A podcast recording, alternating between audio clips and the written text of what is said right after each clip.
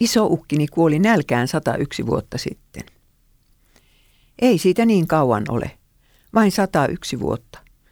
Vuonna 1918 kuoli kaksikin isoukkiani, toinen Iisalmessa Espanjan tautiin eli lintuinfluenssaan kahden tyttärensä kanssa. Suremaan jäivät leski ja kuusi lasta.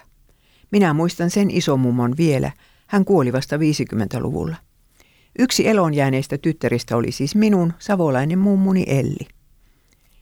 Vuonna 1918 raivosi sisällissota vasta itsenäistyneessä Suomessa.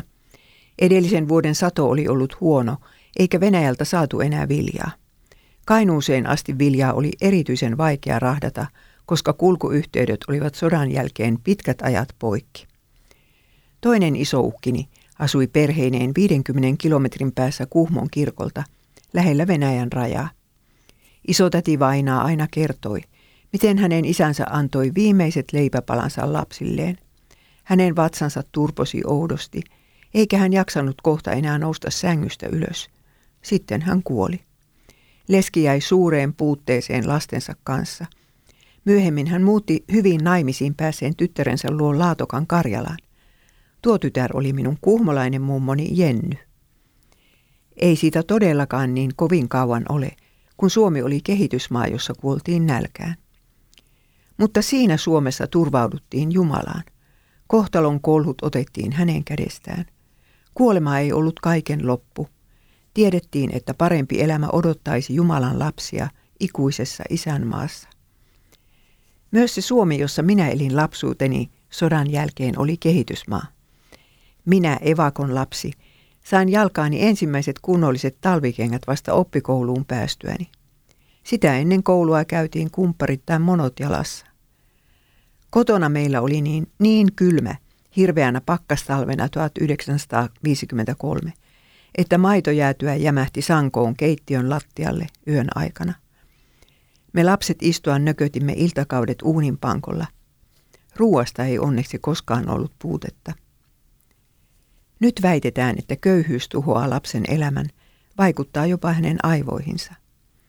Olivatko ihmiset kehitysmaa Suomessa siis onnettomampia kuin nykyisessä hyvinvointi-Suomessa? Eivät todellakaan.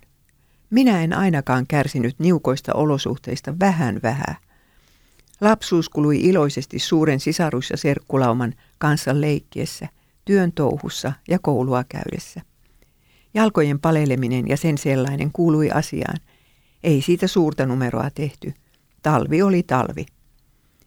Tärkeintä oli se, että meidät sen ajan lapset opetettiin tuntemaan taivaallinen isämme ja turvautumaan häneen.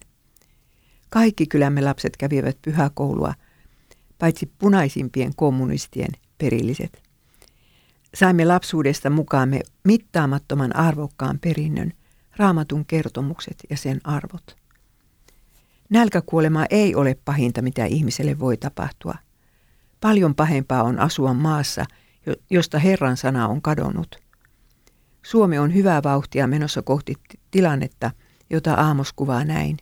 Ihmiset hoipuvat mereltä merelle, pohjoisesta itään he harja, harhailevat, etsimässä Herran sanaa, mutta eivät löydä.